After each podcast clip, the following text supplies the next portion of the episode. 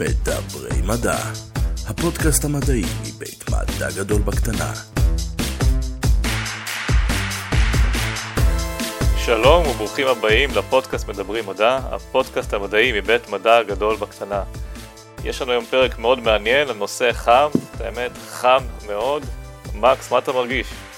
אני, המוח שלי התפוצץ לגמרי וזה מדע בדיוני, אבל אני, אני אתנהג כאילו זה פרק נורמלי.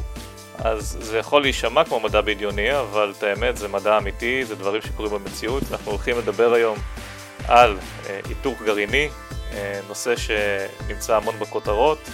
אנחנו מארחים היום את דוקטור אורי נוקד, מומחה אה, לאנרגיה גרעינית, והוא יסביר לנו על כל הנושאים החמים היום בעולם ההיתוך הגרעיני. זה הזמן לדבר מדע.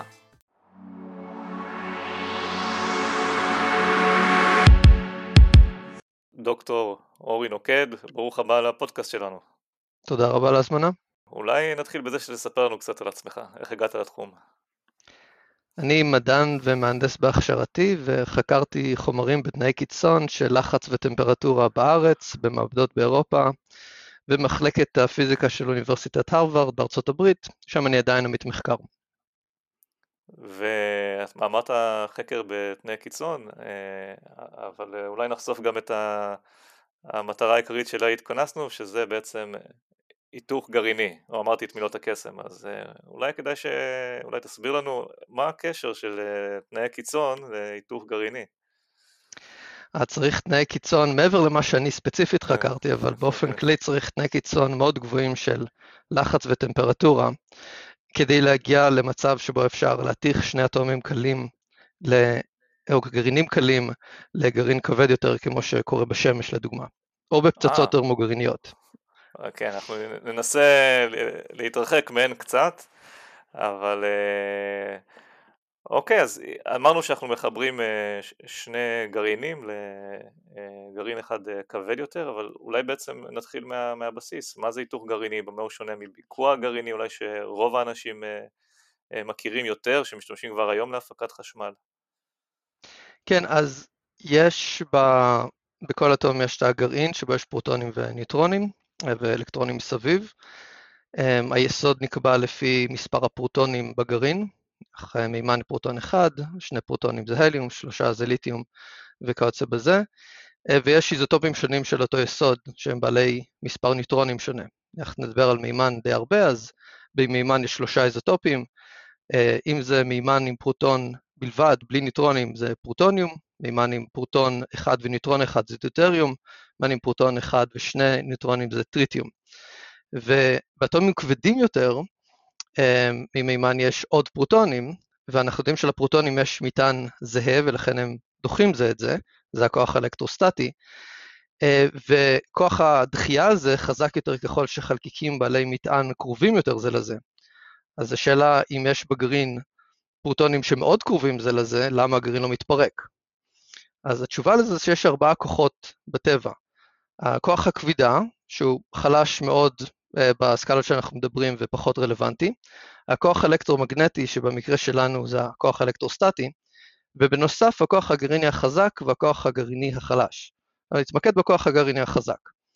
הכוח הגרעיני החזק הוא כמו דבק חזק מאוד, פי 100 יותר חזק מהכוח האלקטרוסטטי, אבל עובד לטווח מאוד מאוד קצר. זאת אומרת, אפשר לחשוב עליו קצת כמו ולקרו, סקוץ'. זאת אומרת, החלקיקים ממש צריכים לגעת אחד בשני, ואז הכוח הזה פועל. והכוח הגרעיני החזק פועל על פרוטונים וניוטרונים בגרעין. לכן בגרעין הליום עם שני פרוטונים, יהיה ניוטרון אחד, ולכן זה יקרא הליום 3, או שניים, זה יהיה הליום 4, והניוטרונים יחזיקו את הגרעין ואת שני הפרוטונים ביחד. עכשיו, היתוך גרעיני קורה כאשר שני גרעינים קלים מתגברים על כוח הדחייה האלקטרוסטטי ומתאחדים לגרעין כבד יותר. אה, לדוגמה, שני גרעינים של מימן מתאחדים לגרעין של הליום. עכשיו, מה שמעניין זה שכאשר מודדים את המסה של גרעין ההליום המ... ומשווים למסה של שני גרעיני המימן, מוצאים שגרעין ההליום הוא בעל מסה קטנה יותר. והמסה הזו הפכה לאנרגיה לפי המשוואה המפורסמת של איינשטיין, שהאנרגיה שווה למסה כפול מהירות האור בריבוע. שזה המון אנרגיה. שווה בריבוע. בדיוק. עכשיו, הרווח האנרגטי הזה בא מאנרגיית הקשר הגרעינית. עכשיו, בדומה לאנרגיית קשר כימית, בה יש תוצרים של תגובה כימית שהם יציבים יותר או בעלי אנרגיה נמוכה יותר מהחומרים שנכנסו לתגובה. לדוגמה, אם ניקח אה, מולקולות של מימן וחמצן ונגיב אותם ביחד, נקבל מים פלוס אנרגיה. עכשיו, משהו דומה קורה גם בתגובה הגרעינית. עכשיו, אם זה היתוך גרעיני, ביקוע גרעיני קורה בקצה השני של הטבלה המחזורית. אז אם נסתכל על הקצה השני של הטבלה המחזורית, לגרעינים כבדים, כמו אורניום עם 92 פרוטונים, נראה שצריך יותר ניוטרונים כדי להחזיק את כל ה-92 פרוטונים האלה ביחד. צריך 143 ניוטרונים במקרה של אורניום 235, כדי להחזיק את הגרעין הזה ביחד, וגם אז הגרעין לא יציב. זאת אומרת, מבחינה אנרגטית, עדיף לגרעין להתבקע לשני גרעינים קטנים יותר, בדרך כלל אסימטריים, ובנוסף להוציא עוד 2-3 ניוטרונים אה, עודפים. אז זה ביקוע גרעיני, וגם פה, אם נשווה את המסה של תוצרי הביקוע והגרעין המקורי, נמצא שהמסה של תוצרי הביקוע נמוכה יותר. אז זה ה... מה ההבדל בין היתוך וביקוע, ואפשר גם לראות שיסודות קלים יכולים לעשות היתוך ויסודות כבדים יכולים לעשות ביקוע ולהרוויח את אנרגיית הקשר, ושני התהליכים האלה נפגשים בברזל. יסוד מספר 26 הוא היסוד בעל אנרגיית הקשר הנמוכה ביותר. כלומר, נצטרך להוסיף אנרגיה בשביל לעשות הליך של או היתוך או ביקוע. אז הוא מאוד יציב. מאוד יציב. אוקיי, אז, אה, אז אנחנו הבנו בעצם שאנחנו מרוויחים אנרגיה, בעצם מקבלים קצת קצת אנרגיה מכל תהליך של, אה, של היתוך. אבל בעצם אה, למה, ש... למה שנרצה לעשות את זה? שאלה אה, מכווינה קצת, יש לנו כבר ביקור גרעיני, נכון? אנחנו שולטים בזה די יפה בתור אה, בני אדם. למה שאני רוצה לעשות היתוך? מה היתרון ש... שכולם רואים בזה בתור ה-holy grail של, אה, של עולם הפיזיקה? אז כן, בגדול אנרגיה גרעינית כמו שהיא עכשיו, היא כבר יכולה להיות פתרון מאוד גדול, אבל יש איתה בעיות שהיא עלולה לגרום לתאונות ושיש פסולת גרעינית אה, שצריך לאחסן אותה להרבה מאוד זמן. והאנרגיה מהיתוך גרעיני מבוקר, בהנחה שאפשר ליישם את זה פרקטית, אה, יכול להיות מקור האנרגיה האידיאלי לאנושות, ואפשר לראות את זה בהרבה ספרי מדע בדיוני, סרטים של מדע בדיוני, כי משתמשים במעט מאוד חומרי גלם עם אספקה למיליוני שנים. האנרגיה הזו, קצת דומה לאנרגיה גרעינית אה, מביקוע, זמינה בכל שעות היום, בניגוד לאנרגיות מתחדשות כמו רוח ושמש, בלי פליטה של גזי חממה, ובניגוד לאנר... לאנרגיה גרעינית שבאה מתהליכים של ביקוע, בלי פסולת גרעינית רעילה שצריך לאחסן. בנוסף, גם אין שום סיכון ל-runaway effect, למצב של meltdown, שהליבה נמסה אה, ויש אה, פיצוץ כמו צ'רנוביל או פוקושימה שמפזר את החומרים הרעילים האלה, אה, בעיקר סביב הכור ולאטמוספירה, למים ולכל המערכת בסביבה. נשמע מדהים, מה, מה מונע מכל העולם להיות מלא בכורים להיתוך גרעיני? Oh, אז עובדים על זה כבר 60 שנה וזה מאוד מאוד קשה ליישם את זה, כי צריך, בניגוד ל... בביקוע גרעיני, אמ, יחסית מאוד קל אה, לבנות מערכת שתעבוד. זאת אומרת, אה, אם הולכים חזרה אה, לאורניום, הוא מתבקע באופן טבעי. אז כל מה שצריך... ולעזור לו קצת. להזיז אותו קצת. לא, ואפשר גם, אפשר לעזור לו, אבל הנקודה המרכזית היא, למה קשה לעשות אה, היתוך גרעיני וקל לעשות ביקוע גרעיני? ביקוע זה תהליך שקורה באופן טבעי בלי התערבות, ואפשר להאיץ אותו יחסית בקלות עם הכנת חומרים גרעיניים והרכבתם בגיאומטריה מתאימה. אומרת, אנריקו פרמי, אחד הפיזיקאים הדגולים של המאה ה-20, הצליח לעשות את זה כבר ב-1942, ביקור גרעיני שהוא בנה מתחת לאיצטדיון באוניברסיטת שיקגו. אנרגיית היתוך גרעיני הרבה יותר קשה כי צריך להתגבר על כוח הדחייה אה, של הגרעינים, ובשביל זה צריך שלושה דברים שיקרו בו זמנית. צריך מספיק צפיפות, כלומר שהמרחק הממוצע בין הגרעינים אה, לא יהיה גבוה מדי, צריך מספיק אנרגיה קינטית, כלומר טמפרטורה מספיק גבוהה, וצריך מספיק זמן לאינטראקציה.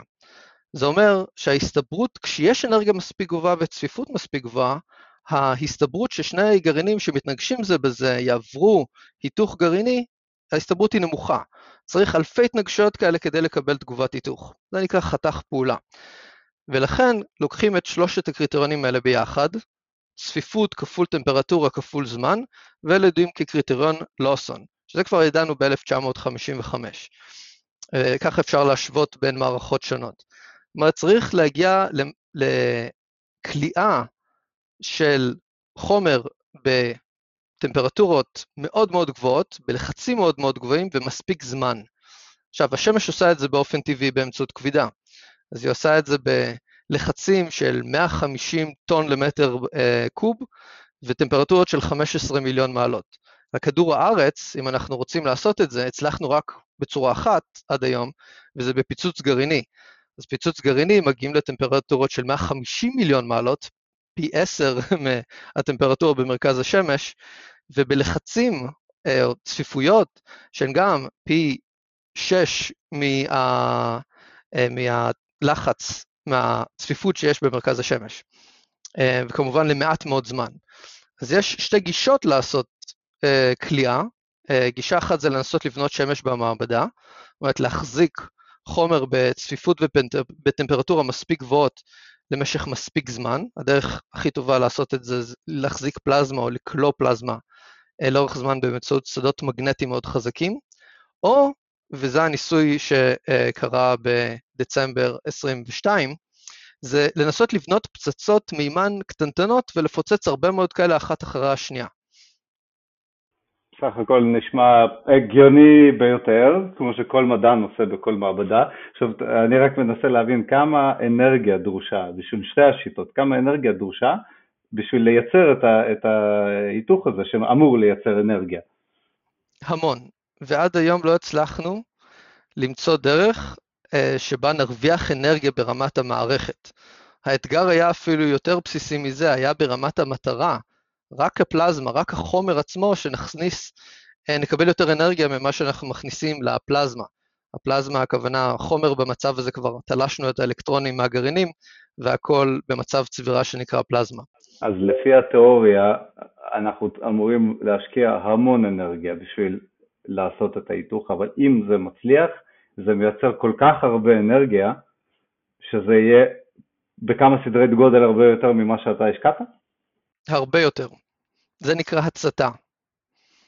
שמציתים את הדלק והחום שנוצר, האנרגיה שנוצרת מתהליך ההיתוך, היא מזינה את המשך ההיתוך. אז זה תגובת שרשרת כל הזמן, זאת אומרת אתה צריך... סוג לה... של לה... תגובת שרשרת, כן. אז אתה צריך להשקיע את האנרגיה הזאת רק פעם אחת.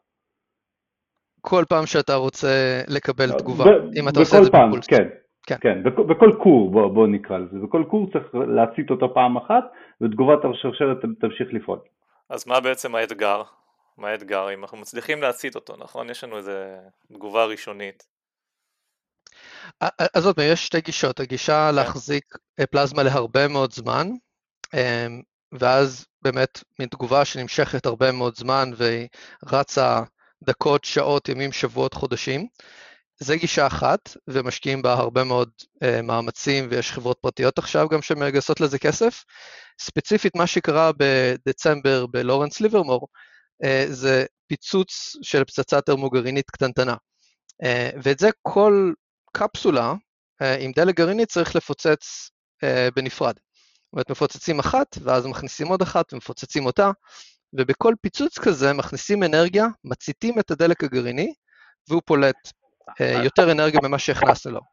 אז ההישג היה בעצם הפיצוץ, וזה בעצם זה שהם הצליחו לפוצץ פיצוץ אחד מתוך המון פיצוצים שאמורים לעשות את ההצתה? הם התחילו מ- אה, לעשות ניסוי אחד ביום. אז, ואחרי 13 שנים של הלייזר הכי גדול בעולם, במערכת מאוד מורכבת, הם הצליחו בפעם הראשונה, בחמישי בדצמבר 22, באחת בלילה, לקבל יותר אנרגיה ממה שהם הכניסו לקפסולה, למטרה. לא ברמת המערכת עדיין, רק לקפסולה. אבל זה בלבד, הם הצליחו להראות um, את ההצתה, את ה, מה שנקרא burning plasma. זאת אומרת, רוב האנרגיה הגיעה מתהליך ההיתוך ולא מהאנרגיה של הלייזרים. וזה עדיין פריצת דרך שלקח הרבה מאוד זמן, עשרות שנים ומיליארדי דולרים להגיע אליה. אז כמה אנחנו נשב ונחכה עד לפריצת דרך הבאה? אז מעכשיו זה במרכאות בעיה הנדסית, וזה תלוי את מי שואלים. אם שואלים את אנשי העסקים שמקימים חברות שאומרים, אנחנו נביא אנרגיית היתוך גרעיני מבוקר אה, לרשת, הם מדברים על 10-15 שנים. אם שואלים את המדענים שעובדים בתחום, כולל ראש המעבדה בליברמור, היא אומרת שסקאלה של 25-30 שנים היא אה, יותר אה, ריאלית. אבל אם רציניים ואומרים, יש כמה גישות, אם נתמקד בגישה של הניסוי ש, שעשו, אז יש ארבעה אתגרים שהם צריכים לעבור בשביל להגיע לכור היתוך גרעיני שמספק אנרגיה לרשת החשמל. אמ, האתגר הראשון זה באמת להפיק יותר אנרגיה מהאנרגיה שהושקעה ברמת המערכת ולא רק ברמת המטרה. עכשיו, לשים את זה בפרופורציות, הם הכניסו למטרה עצמה, שהייתה כדורית קטנה אה, עם דיוטריום וטריטיום, אה, והיא ישבה בתוך צינורית קטנה אה, מזהב, הם יראו את הלייזרים, 192 לייזרים בלייזר הגדול בעולם, אפשר להיכנס ולדבר בדיוק על הניסוי, אבל הם הכניסו 2 מגה ג'ול וקיבלו 3 מגה ג'ול. עכשיו, 3 מגה ג'ול זה בערך האנרגיה שיש ב-100 גרם פחם. זאת אומרת, זה לא הרבה. אבל האנרגיה שהושקעה בלייזרים הייתה 300 מגה ג'ול, ועוד היה צריך אנרגיה לכל מיני מערכות נוספות מעבר ללייזרים עצמם. זאת אומרת, היעילות של המערכת כולה הייתה פחות מאחוז אחד. אז בנוסף, יש גם את העניין של, אוקיי, עשית היתוך גרעיני, איך אתה הופך את זה לחשמל? רוב האנרגיה היא בניוטרונים, צריך להפוך את זה, אה, לתפוס אותם, אה, שהופך, אה, להמיר את האנרגיה לחום, ואז זה... קיטור. לייצר קיטור ולייצר אנרגיה, והיעילות של זה היא, נניח שהיא 50 אחוז או פחות. אז נצטרך לייזרים הרבה יותר יעילים, שכבר קיימים, המערכת שהם בנו אותה, הם בנו אותה עם לייזרים משנות ה-80 וה-90, יש שם לייזרים הרבה יותר טובים. אמ, וצריך להפיק הרבה יותר אנרגיה מכל מטרה, שזה גם אפשרי אפריורית, כי המטרות שבהן הן השתמשו היו יותר לצורכי מחקר, ומטרות לצורכי אנרגיה זה עיצוב קצת אחר, לדוגמה הן יהיו יותר גדולות, במקום 2 מילימטר קוטר הן יכולות להיות יותר גדולות, להכיל יותר דלק אה, ולשרוף אותו בצורה יותר יעילה. הם שרפו רק 4% מהדלק הגרעיני, הם יכולים בעתיד אה, לשרוף הרבה יותר, זה הרעיון. אז האתגר הראשון, לקבל, לכל פולס לקבל יותר אנרגיה שיצדיק ברמת המערכת.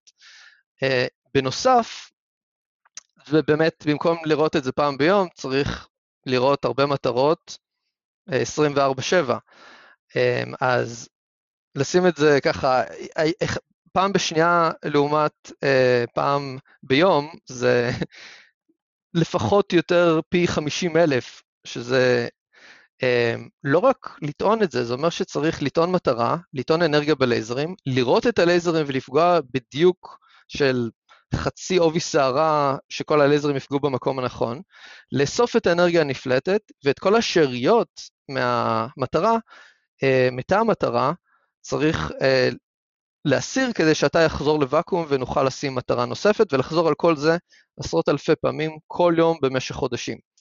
זה אתגר הנדסי שיכול לקחת הרבה זמן ולעלות הרבה כסף, גם אם הוא אפשרי טכנית. אז רגע, מה אנחנו שמים במטרה ומה אנחנו uh, יורים בדיוק? כלומר, uh, אולי שווה לפרט פה. כן, אז מה ששמים במטרה זה את השני איזוטופים שדיברנו בהתחלה של מימן של דוטריום וטריטיום. כי um, מסתבר שה... הם, הם השני האיזוטופים שהכי קל לעשות איתם מיתוך גרעיני מכל האופציות האחרות. השמש, מסתבר, עובדת, ב, אה, גילו כבר ב-1920 אה, שהיא עובדת באמצעות היתוך גרעיני, אבל היא עובדת עם דלק מאוד לא יעיל, שזה טוב, כי זה אומר שהיא בוערת במשך מיליארדי שנים. אפשר להיכנס לאיך השמש עובדת. אה, אז מימן, מכיוון שזה רק פרוטון ופרוטון, עם ניוטרון ועם שני ניוטרונים, דיוטריום וטריטיום, כוח הדחייה הוא הכי חלש. אם ננסה לעשות את זה עם הליום ומימן, אז נקבל כוח דחייה יותר גדול, בגלל שזה כפול כוח דחייה באלקטרוסטטיקה, הכוח האלקטרוסטטי. אמ, ועדיין צריך להגיע לטמפרטורות של מעל 100 מיליון מעלות ולצפיפויות של מעל הצפיפות במרכז השמש, כדי להגיע למספיק זמן, אה, כדי להגיע אה, להיתוך גרעיני. עכשיו, מה הניסוי שעשו? אז הניסוי זה חלק ממעבדה גדולה שנקראת ה-National Ignition Facility, שנמצאת במעבדה הלאומית לורנס ליברמור בקליפורניה, לא רחוק מסן פרנסיסקו. וזה פשוט פלא הנדסי ואחת המערכות הכי מורכבות שאי פעם נבנו על כדור הארץ. שכפי שציינתי, בלב המערכת נמצא הלייזר הכי גדול בעולם. המבנה שמכיל את הלייזר הוא יותר מ-120 מטר, והלייזר הזה מפוצל ל-192 קרניים.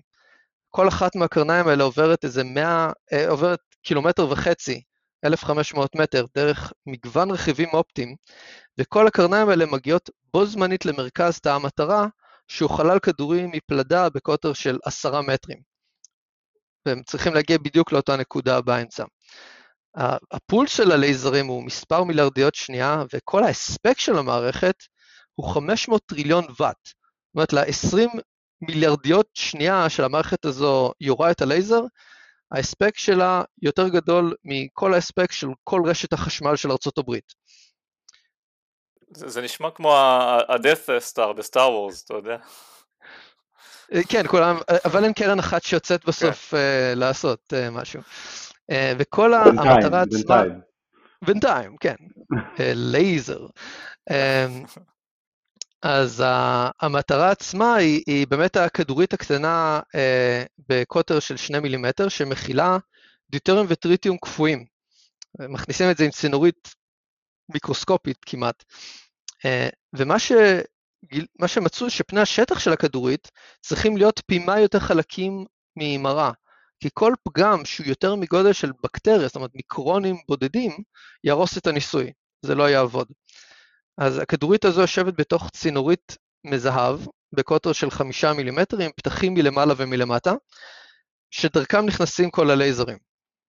הלייזרים פוגעים בו זמנית ב-192 נקודות בצד הפנימי של הצינורית, בדיוק גבוה, ומחממים את הצינורית עד שהיא פולטת, עד שהיא חמה מספיק ופולטת אה, קרני X, X-ray. עכשיו, זה קצת דומה למה שעושה פצצה גרעינית כדי להצית את הפצצה הטרמוגרעינית.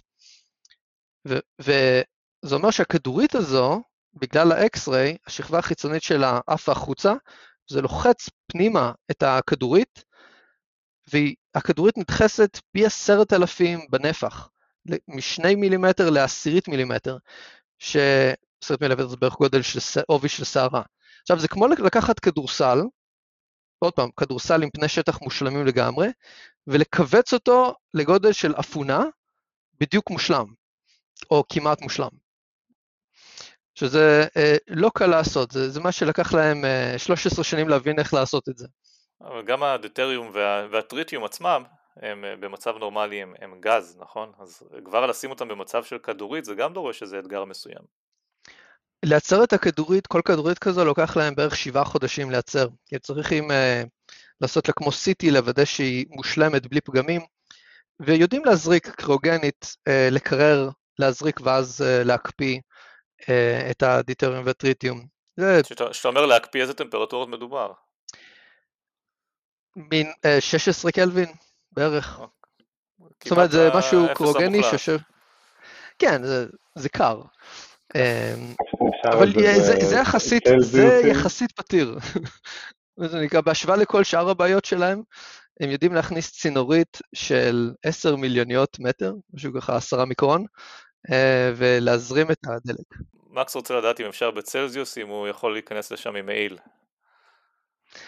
אה, קודם כל זה ואקום, אז אני, אני כן. כנראה תצטרך להביא חמצן מהבית. אה, עדיף שלא. עדיף שלא. גם אתה בטח לא רוצה להיות שם כשהלייזרים יורים. ויתרתי. אני בדרך כלל לא רוצה להיות ליד שום לייזרים שיורים. אה, בטח לא בעוצמות והספקים כאלה. עכשיו, אם מצליחים לראות את כל הלייזרים בתזמון מושלם, ו... ומצליחים להגיע לצפיפות מספיק גבוהה, בטמפרטורה מספיק גבוהה, בסימטריה אה, מספיק מושלמת, לזמן כליאה מספיק ארוך, אז אפשר לקבל אנרגיה שהיא גבוהה יותר מהאנרגיה שנכנסה למטרה.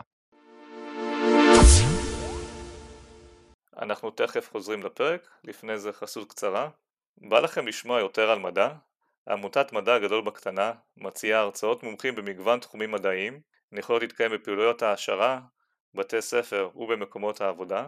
לפרטים או הזמנות, כנסו לאתר האינטרנט www.lbscience.org/contact-us וכמובן אם אתם גם רוצים לפרסם אצלנו אתם יכולים לשלוח פנייה לאותה כתובת. אז, אז רק לפשט את, ה, את הדברים, אנחנו צריכים לקחת דוטריום וטריטיום, לקרר אותם לטמפרטורה כמעט הכי קרה ש, שאפשר פיזיקלית, ואז לירות עליהם את הלייזר הכי גדול בעולם מ-92 מקומות ולחמם אותם לאחת הטמפרטורות הכי גבוהות ש... שבה נמצא בדיוק זמנים הכי קצר שאפשר ונקבל אה, כרגע יעילות של אה, פחם. כמו שאומרים, דוקטור, what can possibly go wrong? יש סיבה שהרבה מדענים טובים שעובדים על הפרויקט הזה כבר 60 שנה ובמערכת הניסוי הנוכחית כבר 13 שנים, הם רק עכשיו הגיעו לזה. ובהתחלה הם, הם התחילו את הפרויקט, סיימו לבנות אותו ב-2009 והם חשבו שתוך שלוש שנים הם הצליחו להגיע להצתה, להגיע למה שהם הגיעו אליו בסוף שנה שעברה. ו, ולקח להם עשר שנים יותר מהמועד שהם תכננו, אה, כי הם גילו שהרגישות היא מאוד מאוד גבוהה בכל מיני אי יציבויות אה, כאלה ואחרות שאפשר להיכנס אליהן. ודרך אגב, כל מה שאמרנו, לשפר את היעילות ולראות אה, עשרות אלפי פעמים ביום, זה עדיין לא מספיק כדי להגיע לכור אה, היתוך גרעיני עובד. יש עדיין שני אתגרים שהם צריכים אה, אה, להתגבר עליהם. אה, שאחד זה שדיוטריום אה, הוא מאוד נפוץ. אתם מסתכלים על אה, מימן, וכל אטום 5,000 או 6,000 של מימן הוא דיטריום. זאת אומרת, הולכים לאוקיינוס ויש דיטריום בשפע. טריטיום זה יסוד, זה איזוטופ רדיואקטיבי. זמן מחצית חיים של 12.3 שנים, זה אומר שאנחנו מאבדים, מחזיקים דיטריום, אה, טריטיום בקופסה, כל אה, שנה נאבד 5% מהדיטר, מהטריטיום שיש לנו. והכמות ה, בכל העולם, אה, יש איזה 26-7 קילוגרם, שהכל ילך לניסוי גדול בצרפת של היתוך גרעיני. אז כל גרם היום עולה 30 אלף דולר, אה, וזה עוד לפני שאנחנו העלינו את הביקוש, כי יש לנו הרבה עיקורי כוח שאנחנו צריכים אבל זה לא יעבוד רק עם אה, דטוריום? כלומר, חייבים את הדטוריום וטריטיום, או שיהיה איזה דרך לעשות את זה רק עם דטוריום? אז עם, עם דוטריום זה פי מה יותר קשה. אז כל מה שאמרנו עכשיו, לעשות את זה עם חתך פעולה של פי מה יותר נמוך, אז צריך טמפרטורות ואיך שזה הטמפרטורות שמגיעים, אז יהיה, ייקח אה, הרבה מאוד זמן והרבה מאוד כסף אה, לעשות breeding. זאת אומרת, אפשר לייצר טריטיום. אפשר לייצר טריטיום בכורים גרעיניים, אה, יורים ניוטרונים על אה, מטרות ליתיום, אה, וככה אפשר, ברגע שיש לך טריטיום, אתה יכול לייצר טריטיום ול, ולמחזר אותו כל הזמן. הבעיה המרכזית היא מאיפה הטריטיום הראשוני להתחיל את התהליך הזה. נניח שאתה בדיוק ב breeding ratio, זאת אומרת, אתה מפוצץ אה, את הפיצוץ הקטנצ'יק הזה, אה, מקבל, אוסף את הניוטרונים, הניוטרונים מייצרים טריטיום במעטפת של ליתיום מסביב למכל הגדול הזה של עשרה מטרים, התא אה, המטרה, ואז אתה צריך להפריד את הטריטיום ולמחזר אותו לתוך המערכת. אפילו אם אתה מסוגל לעשות את זה, שאף פעם לא עשו את זה בסקאלה, Uh, עדיין השאלה מאיפה הטריטיום הראשוני, כי אם אתה מדבר על להחליף, לבנות אלפי כורים, עשרות אלפי כורים, שזה הסקאלה שצריך בשביל uh, לפתור את בעיית האקלים העולמי נניח, uh, אתה תצטרך טונות של טריטיום.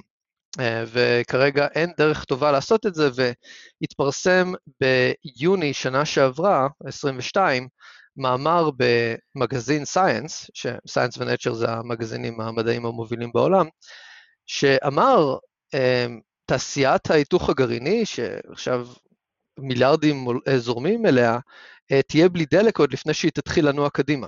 אז צריך גם לפתור את בעיית הטריטיום. זה אפשרי לפתור אותה, אבל צריך uh, תעשייה שלמה רק סביב הטריטיום. Um, ואז אנחנו עדיין מגיעים לקטע הכלכלי, שזה אתגר לא, לא פשוט בעצמו. אז מה הדרך הלא טובה כביכול לייצר טריטיום? איך, איך בכלל מייצרים אותו? אז כיום מייצרים אותו כ-by product, כתוצר לוואי של כורים שמשמשים במים כבדים. במים כבדים יש דיטריום במקום מימן במים, זאת אומרת זה D2O במקום H2O, וכשניוטרונים שזזים כל הזמן בתוך כורים גרעיניים, חלקם פוגשים דיוטריום, הם הופכים אותו לטריטיום. שזה תוצר לוואי של מים כבדים שמיוצרים בכורים רגילים של ביקוע גרעיני. של ביקוע גרעיני. כורי ביקוע גרעינים, ורק מסוג מסוים, שזה עיצוב קנדי, נקרא CANDU reactors, הם מייצרים בערך 500 גרם בשנה של טריטיום, שהם צריכים לנקות מהמערכת, מבחינתם זה אה, משהו שהם צריכים להיפטר ממנו, ואז למכור אותו ב-30 אלף דולר לגרם זה לא עסק רע. אה, וזה דרך אחת, אבל יש דרך הרבה יותר מוכוונת, אה, עם, עם כוונה ולא כתופעת לוואי, אתה יכול לשים ליתיום כאחד המוטות בכור גרעיני. אם אתה לוקח ליתיום, ובליתיום פוגע ניטרון, אחד האיזוטופים של הליתיום, אה, פוגע בו ניטרון, אז הוא הופך לטריטיום. ש... אבל אז אתה צריך כור גרעיני, אז אולי כבר עדיף לבנות כורים גרעיניים לצורכי הפקת אנרגיה. זאת... אז זאת השאלה, אז בעצם יש מכל הכיוונים, יש אינטרס, לתעשייה הזאת יש אינטרס היום להפעיל כמה שיותר כורים גרעיניים רגילים, כדי לייצר את התשתית בעתיד אולי שיהיה אה, כורים גרעיניים של היתוך גרעיני. בגדול כן, אמ, צריך לזכור אבל שהרעיון שאם תשאל אנשים בתעשיית ההיתוך הגרעיני, כי יש שם חברות ש, שמנסות אמ, לעצב, לבדוק ובסוף לשווק קורי היתוך גרעיניים, אה, בעיקר בטכנולוגיה של כליאה מגנטית, אה, אבל עכשיו אני בטוח שיהיה ספין-אוף אה, שינסה לעשות את זה גם עם לייזרים, אם לא קיים כבר. אז הם יגידו לך שאתה צריך אבל את הטריטיום רק פעם אחת בהתחלה, כי אחרי זה אפשר למחזר אותו. אפשר לנצל את האנרגיה שאתה מקבל מה, מההיתוך כדי לייצר עוד. אה, כן, השאלה אם אתה מצליח לייצר אקסטרה מעבר למה שאתה משתמש. זה נקרא breeding כן. רשיו. אם הוא אחד, אתה בדיוק ממחזר. אם אתה מאבד, אם אתה מייצר יותר ממה ש... אה, ממה שאתה, לסייקל אחד, אם אתה מייצר יותר, ויש דרך לעשות את זה, אה, אם אתה פוגע באטום של בריליום, אתה מקבל אקסטרה ניוטרון. אז, אז אתה עושה מין שילוב של בריליום וליתיום במעטפת.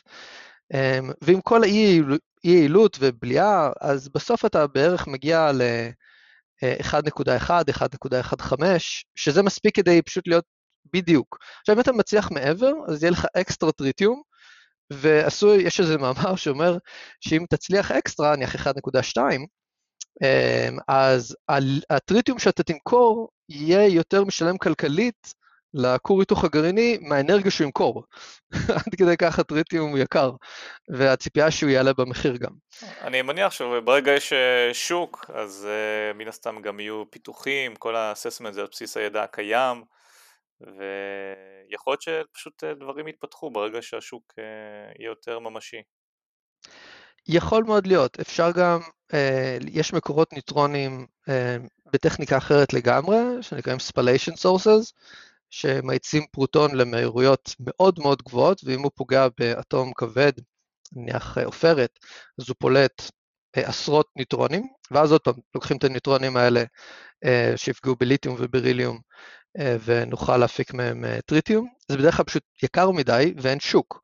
זאת אומרת, אם עכשיו תייצר קילוגרמים אקסטרה של טריטיום, אין עדיין את הכור היתוך הגרעיני שיהפוך את זה לאנרגיה ויעשה רווח. אז זה ecosystem שלם שעכשיו נבנה וזורם אליו הרבה מאוד כסף, כי מעריכים את השוק הזה בטריליוני דולרים עוד כמה עשרות שנים. אז תיכנס עכשיו, אם יש לך זמן, בסוף מישהו יהיה מאוד מאוד אה, עשיר מזה. אז זו התקווה. זאת אומרת, בתקופת חיינו יש סיכוי שנצליח, אבל אה, שנגיע ליעד. מאיפה זורם אליו כסף היום לשוק, לנושא, לאקו-סיסטם הזה? כיום יש um, כמה מיליארדים שנכנסו לסטארט-אפים שונים. Um, רוב הכסף בא משילוב של um, מיליארדרים, נלך לבזוס אה, יש את הסטארט-אפ האהוב עליו, לגוגל יש את הסטארט-אפ שלהם, ביל גייטס, סטארט-אפ ספינוף מ-MIT, זאת אומרת, יש כל אחד וה... אני יכול להגיד את השמות, אבל כל אחד והטכניקה קצת שונה שלו. אמ, ובנוסף, יש בין אם זה קרנות הון סיכון, או בין אם זה sovereign wealth fund, הקרנות עם בדרך כלל נפט מאחוריהן, שמשקיעות בכל מיני דברים, ויש להן פרספקטיבה מאוד ארוכה בסך הכל. אז הם, הם לא לחוצים לקרן הנוכחית למקסם רווחים. אז הם יכולים לשים את הכסף עכשיו, ואם עוד 20 שנה זה יהיה שווה 10x, 100x, מבחינתם זה בסדר. פי, פי 10, פי 100, זה בסדר. אמ, אז, ויש גם חברות אנרגיה, אה, חברת אנרגיה הצרפתית, אני, אה, שברון, כל מיני שחקנים גדולים, שמים קצת כסף בזה, אמ, כדי לשבת בדירקטוריון של החברה, לדעת מה קורה, גם לדעת מי המשתפי פעולה ומי המתחרים העתידיים אולי. אז אם כבר הגענו לנושא הזה, בואו נדבר למה שלפי דעתי הפיל הכי גדול בחדר בנושא הזה. אנחנו די יודעים שבכמה, ב-20 שנים האחרונות חברות הנפט ומדינות שמרוויחות מה, מהנפט הם גרמו בצורה ממש טובה לזה שבתודעת העולם אנרגיה גרעינית תחשב אה, מסוכנת, אה, הרסנית, אה, קוטלת בני אדם, ולכן מדינות התחילו לבטל את, במקום להאיץ את התוכניות הגרעיניות שלהם כדי, כדי לעבור לאנרגיה אלטרנטיבית.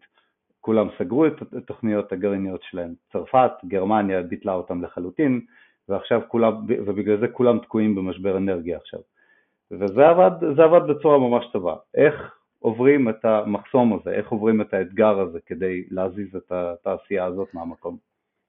אז קודם כל, אחד הדברים שאפשר להגיד על אנרגיית היתוך גרעיני, שבאמת אין סיכוי לפוקושימה או לצ'רנוביל, אני לא חושב, אני לא חושב, אני לא חושב שבתודעת העולם אנשים באמת מבינים מה ההבדל בין שני הדברים האלה, ו, ולמי שיש אינטרס יכול בקלות לשחק על ה... בשביל זה אנחנו גם עושים את הפרק. נכון. כן.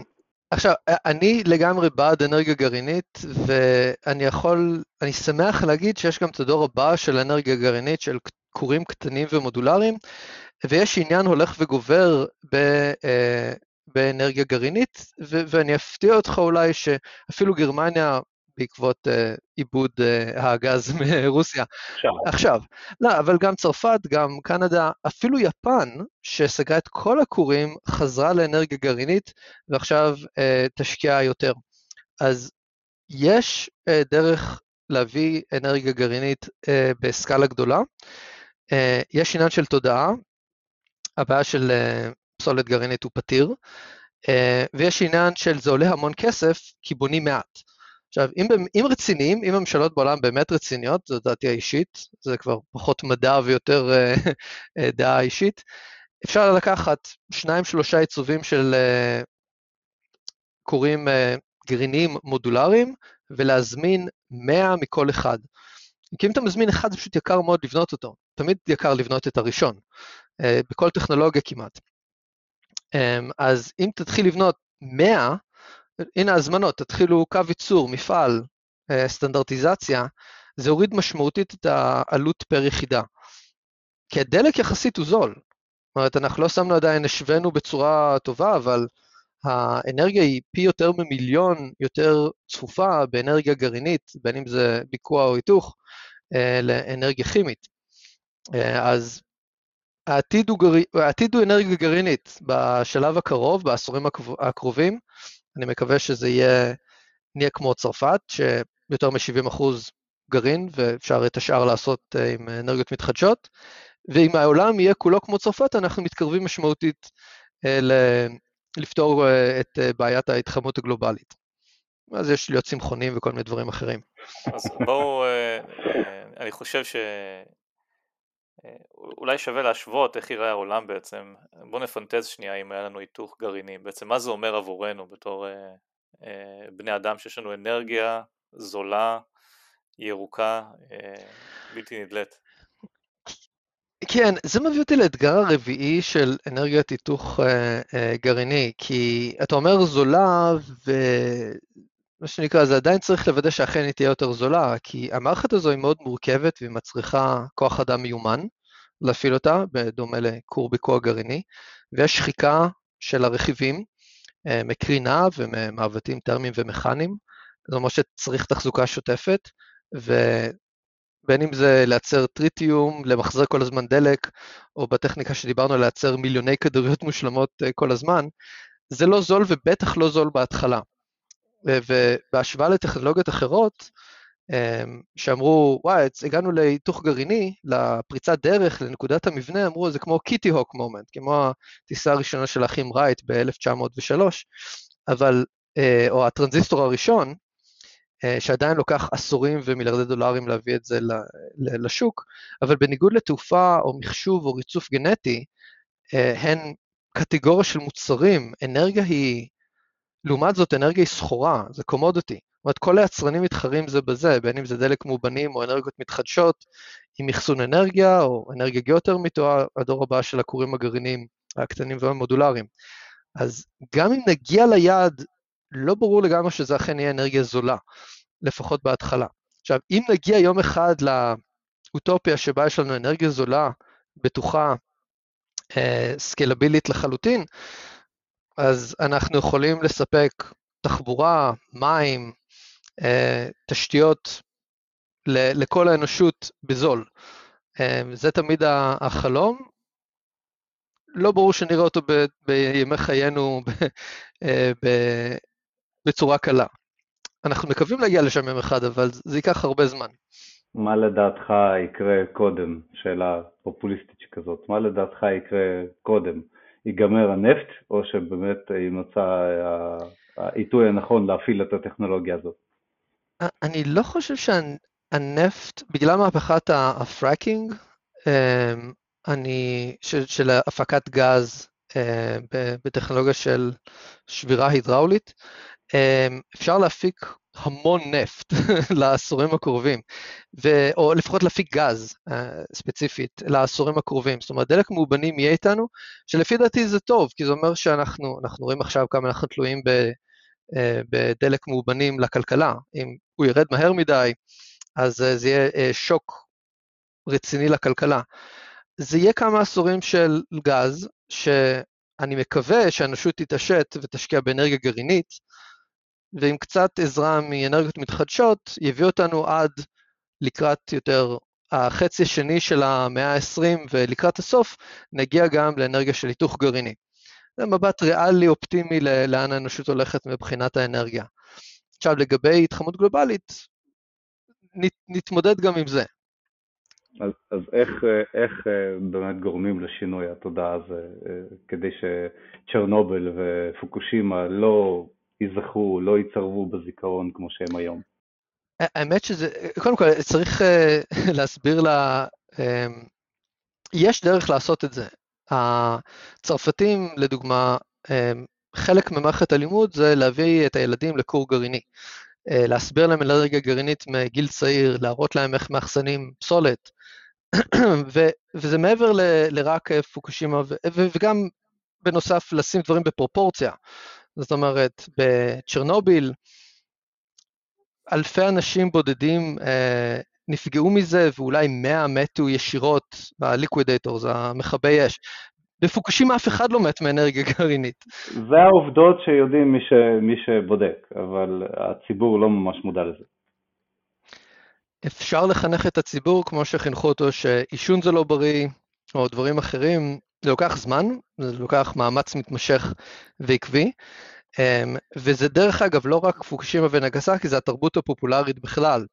זאת אומרת, יש לך את, אמ, את הקישור בראש לפצצות גרעיניות, יש לך הרבה מאוד סרטים, אה, ובנוסף יש לך, בין אם זה הומר סימפסון, שכולם יש להם בראש אה, איך זה נראה, או גודזילה, או אנרגיה גרעינית גורמת לכל מיני דברים מספיידרמן ועד הלק, אה, הענק הירוק. וכל מיני דברים אחרים. אז, אז יש תדמית גרועה, צריך לשפר את התדמית. זה חלק מה... אמ, מזה, מהמעבר שצריך לעשות, אבל אני אגיד שאם יפן, מכל המקומות, חזרה לאנרגיה גרעינית, האנושות כנראה יכולה למצוא את הדרך אה, אה, לעשות את זה, בייחוד כשאפילו ארגונים ירוקים, יותר ויותר מקבלים את זה שזה פתרון ירוק, זאת אומרת, זה המקור הכי גדול אה, של אנרגיה, אמינה, 24/7, לא רק שהשמש זורחת או שהרוח נושבת, אמ, שהוא בלי גזי חממה. זאת אומרת, לאט לאט יש גם בארגונים הירוקים ואנשים שהסביבה, שחפצים בעיקרה של הסביבה, אה, הכרה בזה שאנרגיה גרעינית היא חייבת להיות חלק מהפתרון, בין אם זה שלנברגר או לומברג או כל מיני שמות אחרים שמי שמתעניין בזה מכיר ומי שמתעניין בזה פחות מכיר. בלי ספק, ובדיוק בגלל זה אנחנו כאן, בשביל להגיד את האמירה החזקה הזאת. עכשיו, רק לשים דברים בפרופורציה, עידוד נוסף ללמה אנרגיה גרעינית היא, היא כל כך אה, טובה ויעילה. נניח שנצליח להגיע לקורי היתוך גרעיניים, סתם בשביל אה, לפרופורציות, כמה הן יותר יעילות, כמה הטכניקה, הטכנולוגיה הזו יותר יעילה מתחנת הכוח באשקלון. תחנת הכוח באשקלון שורפת קצת פחות מ-20 אלף טון של פחם ביום, בתפוקה מלאה. אם נצליח לרתום את האנרגיה מהיתוך גרעיני, אנחנו צריכים שני קילוגרם של דלק, היתוך גרעיני. זהו, שני קילוגרם. זה, מדהים, זה כל מדהים, כך הרבה יותר צפוף. מדהים. אז כשאנשים מדברים גם על פסולת גרעינית בכורי ביקוע, אנחנו מדברים על כמויות שהן פי מיליון יותר קטנות. אז תקברו את זה באדמה עמוק, עטוף במספיק שכבות, ותשכחו מזה. אמ, אז האנרגיה הזו היא פשוט פי מיליונים יותר יעילה וצפופה אה, מאנרגיה כימית. נניח בתגובה של אה, מים שאמרנו, מקבלים חמישה אלקטרון וולט. לוקחים שתי מולקולות אה, מימן, מולקולת חמצן, מקבלים שתי מולקולות מים, חמישה אלקטרון וולט. אלקטרון וולט זה אנרגיה של להאיץ אלקטרון במתח של וולט אחד. אורניום שמתפרק, עושה ביקוע, משחרר 200 מיליון אלקטרון וולט. הדיטריום והטריטיום שמתחברים ביחד ונותנים הליום 4, שזה הליום סבבה לגמרי, ו, אה, וניוטרון, אה, משחרר 17.6 מיליון אלקטרון וולט. זאת הסקלות הן אחרות לגמרי אה, באנרגיית הקשר הכימית לעומת אנרגיית הקשר הגרעינית. וזה המסר הגדול לאנושות שאנרגיה גרעינית יכולה להביא, וכן, צריך כורים בטוחים וכן צריך להיות אחראים, וכן צריך למצוא פתרון אה, לפסולת, אבל לטווח הקרוב כורי ביקוע גרעינים חייבים להיות חלק מהפתרון, ובטווח הארוך להמשיך להשקיע, גם אם זה ייקח 30 שנה, זו השקעה טובה. גם מהטרנזיסטור לקח זמן עד שהגענו לאיפה שאנחנו עכשיו, oh. וגם תחבורה וגם ריצוף גנטי, זו השקעה שמשתלמת לאורך זמן. אז להמשיך להשקיע ובסוף נגיע ליעד. למה אנחנו צריכים כור היתוך כשיש לנו כור היתוך בשמיים? השמש מכור היתוך גדול. דרך אגב, השמש כל שנייה ממירה 600 מיליון טון של מימן ל-596 מיליון טון של הליום. זאת אומרת, 4 מיליון טון של חומר הופכים לאנרגיה. עכשיו, בירושימה ונגסקי, זה בערך היה גרם. זאת אומרת, כל שנייה השמש משחררת אנרגיית כמו 4 טריליון פצצות גרעיניות. אז יש לנו את זה בשמיים, יאללה, אנחנו כל עוד צריכים אנרגיה סולארית, אנרגיה סולארית ו, ונפתרה הבעיה. הבעיה שעד שזה מגיע אלינו, במרחק של כמעט 150 מיליון קילומטר, זה מאוד דליל. אה, ויש ימים שבהם אין שמש. אה, אז אנרגיה סולארית היא ללא ספק חלק מהעתיד. אם היה פתרון ממש טוב וזול איך לאחסן את כל האנרגיה, אז אולי, היה, היינו מתקרבים יותר, וצריך גם לזכור שיש עונות, זאת אומרת זה לא רק יום ולילה, יש עונות שבחורף יש בערך חצי מהאור שיש בקיץ, ובנוסף יש גם רוח וגם אה, שמש, יש לפעמים כמה ימים ברצף שאין שמש ו/או אין רוח. ומה לעשות בשבוע וחצי, עשרה ימים שאין בהם אה, שמש ורוח? צריך בטריה ענקית בשביל זה, וזה כבר לא פרקטי כלכלית. זאת אומרת, לבסס את כל התשתית האנרגיה על אנרגיה סולארית, לא פרקטי בעתיד הנראה לעין. אמ, אז נצטרך משהו שהוא הבסיס, ה-base load של האנרגיה, ובשביל זה יש לך את הגז ופחם, דלק מאובנים באופן כללי, או אנרגיה גרעינית. בטח האנרגיה גרעינית, הדור המודרני, שגם יודעת לעלות ולרדת ולהתאים את עצמה להספק של האנרגיה הסולארית. אז זה, כנראה, אם נהיה חכמים זה העתיד. בנימה אופטימית זו, אנחנו הולכים לעתיד אנרגטי אה, מזהיר, יש באמת אה, התפתחויות אה, מדהימות בתחום. אני רוצה להודות לך, אה, דוקטור אה, אורי נוקד, שהסכמת אה, להתראיין אצלנו בפודקאסט. אה, בהחלט, אה, אם יהיו לנו שאלות בעתיד אה, בנושאים אלו, אה, נשמח לארח אותך שוב. אני רוצה להזכיר למאזיננו אה, שיש לנו את הפטריון שלנו. אה, אם יש לכם כמה שקלים שאתם, נשאר לכם מההשקעות שלכם בהיתוך גרעיני, אנחנו נשמח אם תירשמו לפטריון כדי שנוכל להמשיך להפיץ את הידע המדעי. אה, וכמובן, אם אה, נהניתם אה, מפרק זה, אנא שתפו אותו עם החברים שלכם ותעשו subscribe בכל הפלטפורמות המובילות. תודה רבה ועד הפרק הבא.